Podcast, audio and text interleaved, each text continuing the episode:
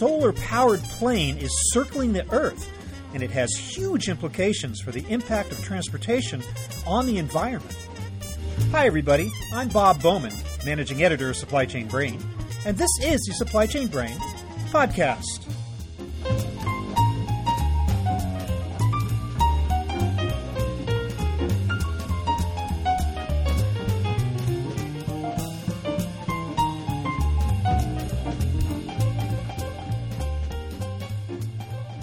The Solar Impulse 2 is currently engaged in a 21,747 mile circumnavigation of the globe.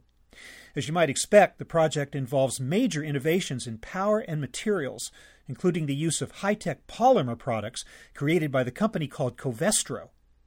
On today's show, I have Richard Northcote, Chief Sustainability Officer with Covestro. He talks about the groundbreaking materials that the company has contributed to the Solar Impulse 2 which at the time of our conversation was in Hawaii and about to take off for the U.S. West Coast in a journey that began and ends in Abu Dhabi.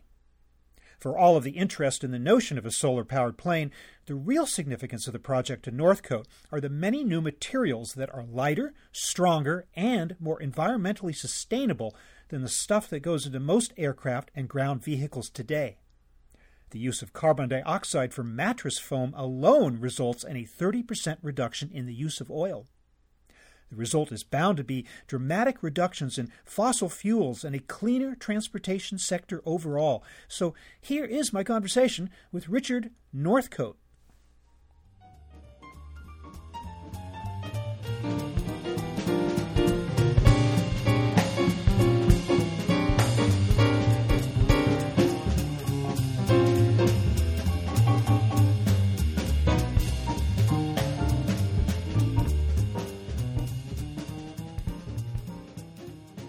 Richard Northcote, welcome to the program.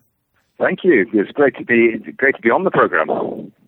Tell me about the Solar Impulse 2. What is it?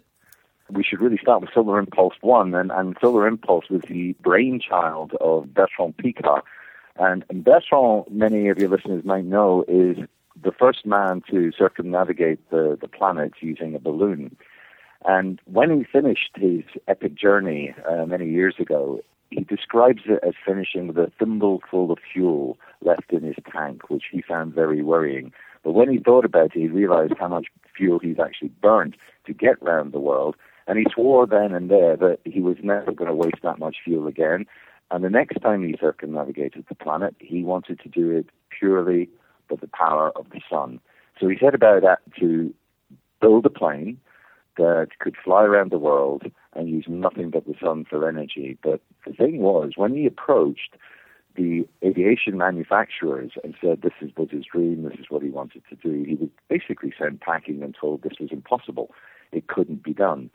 So Bertrand, being Bertrand, went to uh, a boat builder, who in fact is the boat builder for the Swiss yachts for the America's Cup, who didn't realize it was impossible so he set about with Bertrand to design and build a plane. And, and that's when we at Covestro got involved because he was looking for the lightest materials possible.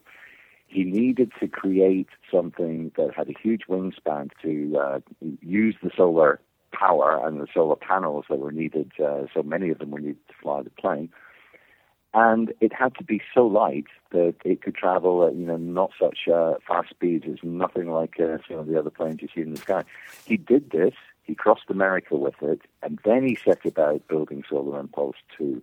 And Solar Impulse 2 is, has basically built on the technologies of the first one to enable him and his partner Andre Borschberg to fly around the world. And that's where we've come in because there's a lot of new technology on there, which is pretty cool and allows this, this epic journey to happen.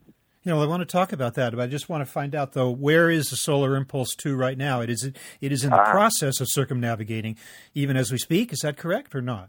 It is indeed, and, and you actually find me in, in Honolulu. I, I, I arrived last night, and the plane is here in Hawaii. It's all mission ready to go, and, and basically we're monitoring the weather on a daily basis because we have a four to five journey now, a day journey across the Pacific.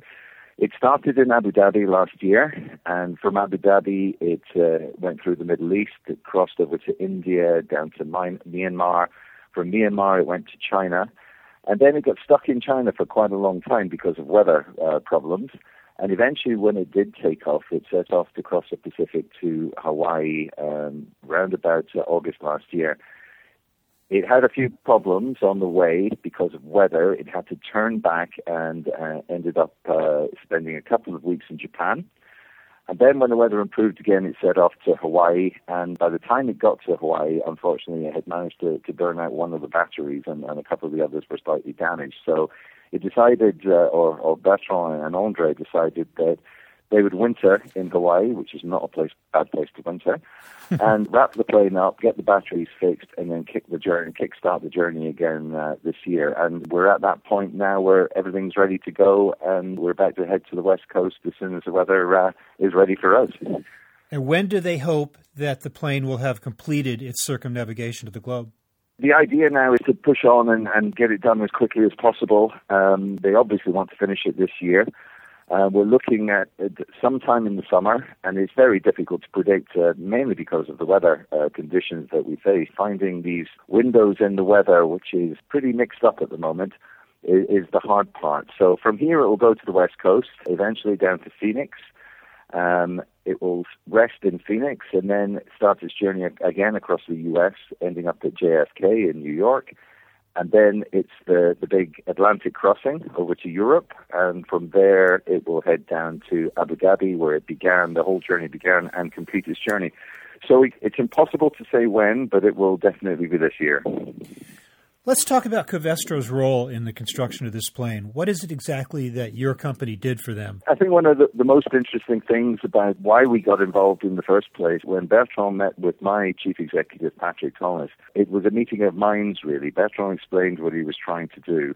And Patrick also has the, the same sort of pioneering spirit and really is, is into pushing the boundaries of science and was intrigued by this and said, We want to be part of this, we want to help.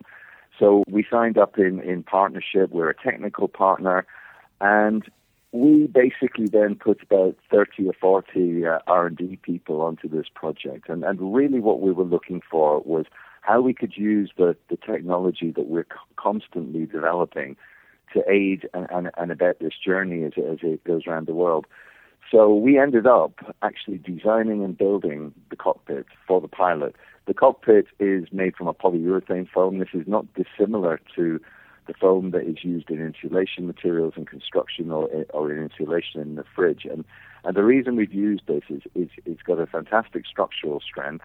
But the main thing is insulation properties. The pilots, when they're flying, are experiencing external temperatures of between minus 40 and plus 40 degrees. So if you're flying at night at the heights of 8,000 meters, then you know it's pretty cold. There is no heating on board. There's no air conditioning on board. So the, the insulation is critical to keeping the pilot warm and safe at these times. And as you can, you know, this, this 80 degree centigrade span of temperatures is really quite dramatic when you have to cope with it. So we designed and built that. We also provide the insulation for the batteries as well because polyurethane insulation is, is the best insulation you can possibly get. And then the windscreen, and for, we we've supplied a polycarbonate. Now, in the past, you know, all windscreens tend to be glass because of the visual quality and everything else. So we developed a polyurethane, uh, sorry, a polycarbonate windscreen that, for the first time, actually gives the same visual quality of, as glass. So we significantly reducing the weight that the plane has to carry. And then finally, a lot of the adhesives are, are from us, and uh, the coatings that, that go on and give this the plane this fantastic silver shimmery look. These, these are coatings that are put on to protect the solar panels and just make sure that the plane can withstand the weather conditions it has has to uh, put up with. And the final part, our final contribution, was a thermoplastic that is used to make the seat. And the seat was actually quite critical because the pilot has to spend up to five days just sitting in this seat. So this is a very thin, comfortable film which is air filled, and the, the pilot from inter, inside the, the cockpit can can change and adapt the pressure if he wants to sleep for 15 minutes or if he wants to be more alert. He can he can adapt the pressure of the of the seat. So basically the contribution covers all the chemistry that, that we're involved in as a company and we've tweaked it, we've made some differences and it's the first use of probably um, what is now the best insulation foam on the planet. And many people thought that when refrigerators got to, you know, AAA plus standard, that we couldn't get any more energy efficient. Well, Solar Impulse carries a new insulation material that actually gives you 10% more insulation value. And this is the first use of this microcell foam, which will now start to appear in the, the next generation of refrigerators when they start coming out. So some of these materials you had employed before, and some of them were developed and innovated specifically for the Solar Impulse aircraft. Is that correct? Well, it's correct to, to a certain extent because I mean, basically, Covestro, we we work with only two chemistries. I think a lot of people are surprised. You know, we have polyurethane and polycarbonate, but these chemistries are just they offer so much potential, and we're constantly developing and constantly innovating to meet the requirements that, that customers, or in this case, the project had. And it's constantly tweaking and playing with these chemistries that, that is allowing us to improve constantly the products that we're bringing to market.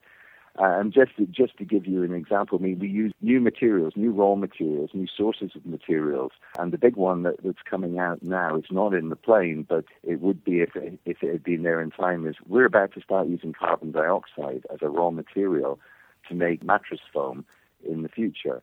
And this is going to re- result in a 30% reduction in the use of oil substituted with the carbon from, from carbon dioxide. So these are the kind of technologies that that we're working with and constantly improving. Wait a minute. Now you take you take the CO two gas and you extract the carbon from the gas, and it becomes a material.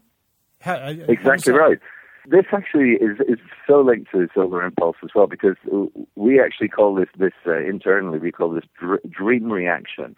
We we spent 30 years, three zero years, working on this. Uh, you know, one of our scientists many years ago had this idea that this this should be able to be possible. Now, the problem is with, with all gases and particularly greenhouse gases is that they don't lend themselves to this.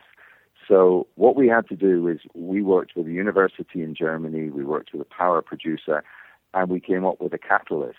Uh, and this was the secret. And allowing, uh, you know, finding the catalyst that allows you to play with these gases and to extract the carbon and use that instead of oil. And this is this is a huge breakthrough um, because what we expect this to lead to now is a whole new range of polymers in, in, in the future that will come out from methane or from CO2.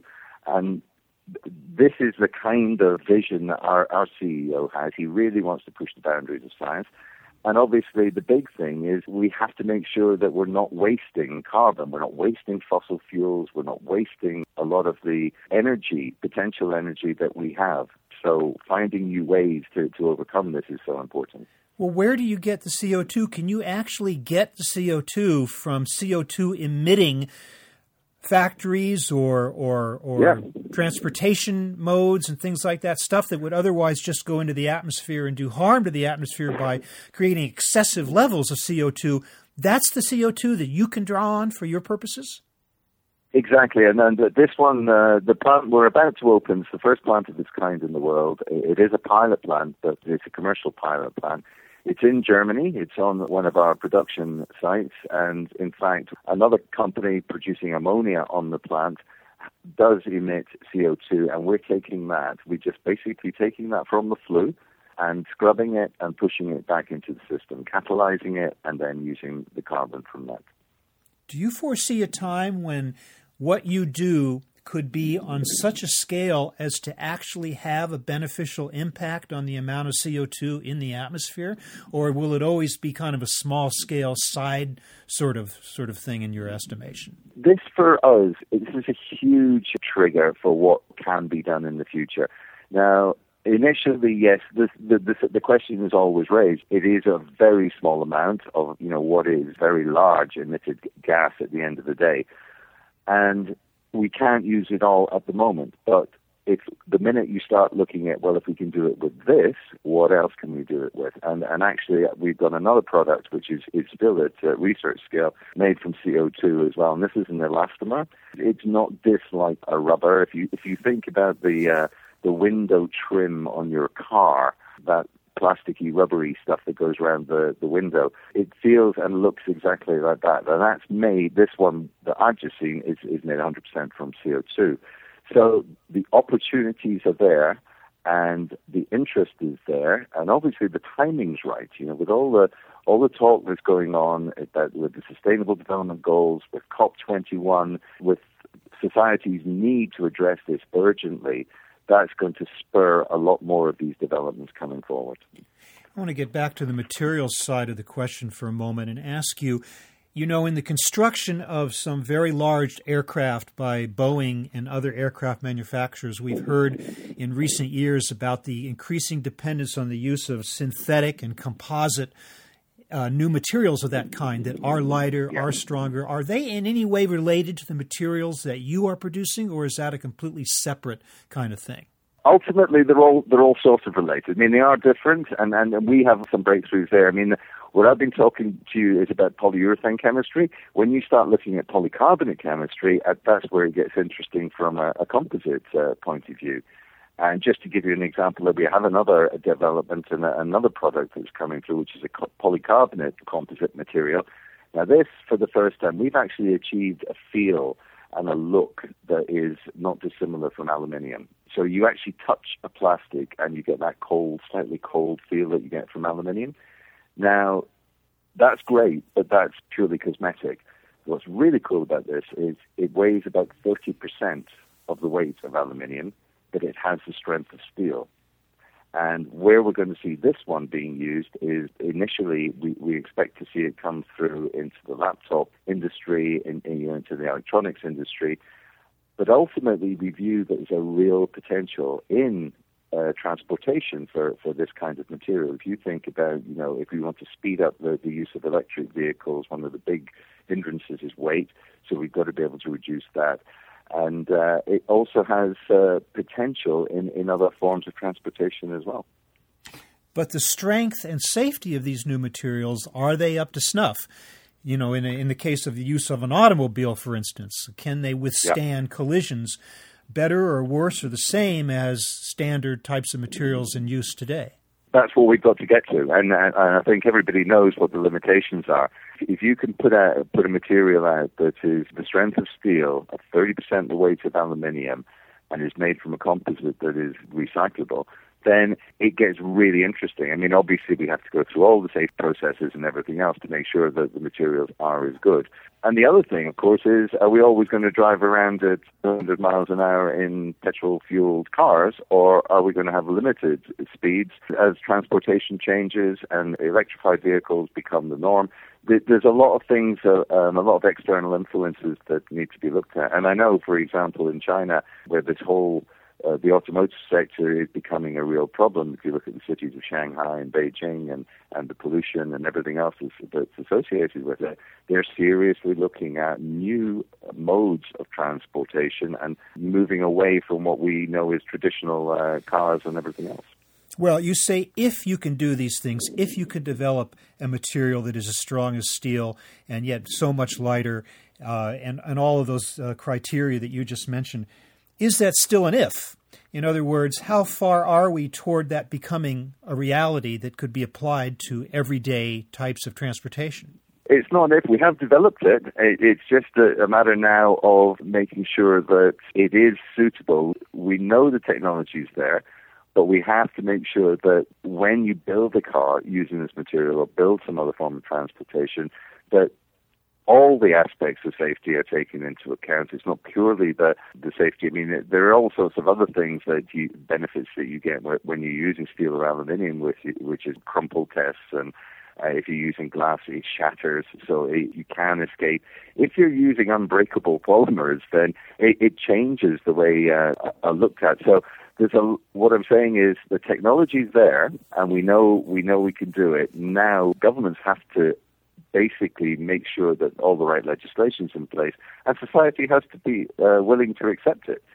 Because I think there are a lot of technologies around that society looks at or, or individuals look at and say, well, actually, I preferred what I had before. But as we change the, the mindset, as people become more aware and more concerned about the environment and the damage we, we are doing to the environment, that's where we hope to see the step change in the way people react. And you know, on April 22nd, uh, the governments of the world are going to get together and sign the COP21 agreement. Um, I think the world's now waiting to see, well, what does that mean? What legislation is going to be, be put in place to make sure we can maintain the temperature rises at below uh, two, two degrees or, or limit them to one and a half degrees?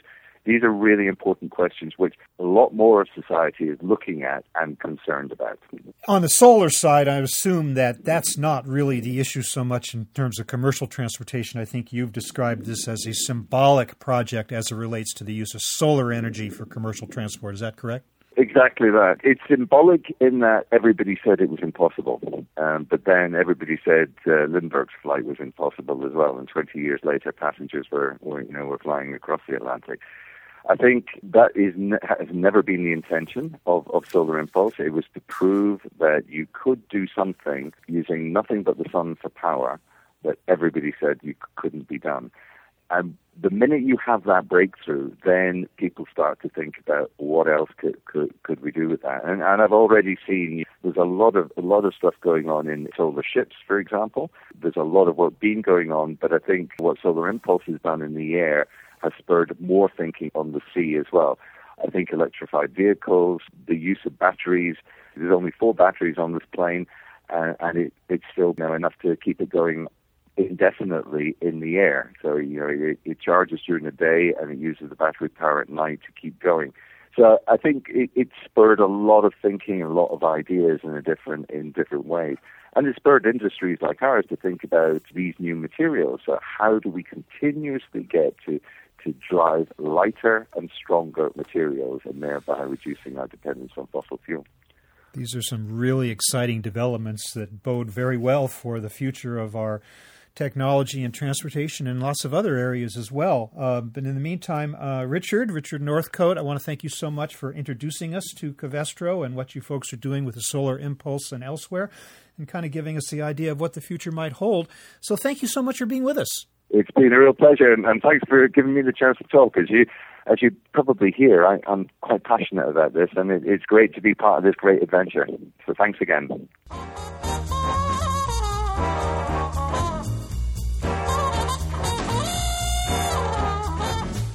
That was my conversation with Richard Northcote of Covestro, talking about how new materials can create a more sustainable transportation industry. We're online at www.supplychainbrain.com where we post a new episode of this podcast for streaming or downloading every Friday. You can also read my think tank blog, watch thousands of videos, and access all of our other content, including the digital edition of our magazine. Look for us on Facebook and LinkedIn, and follow us on Twitter at scbrain. You can also download or subscribe to the podcast on iTunes. Got any comments or suggestions on this or any episode? Email me at rbowman at supplychainbrain.com. See you next time.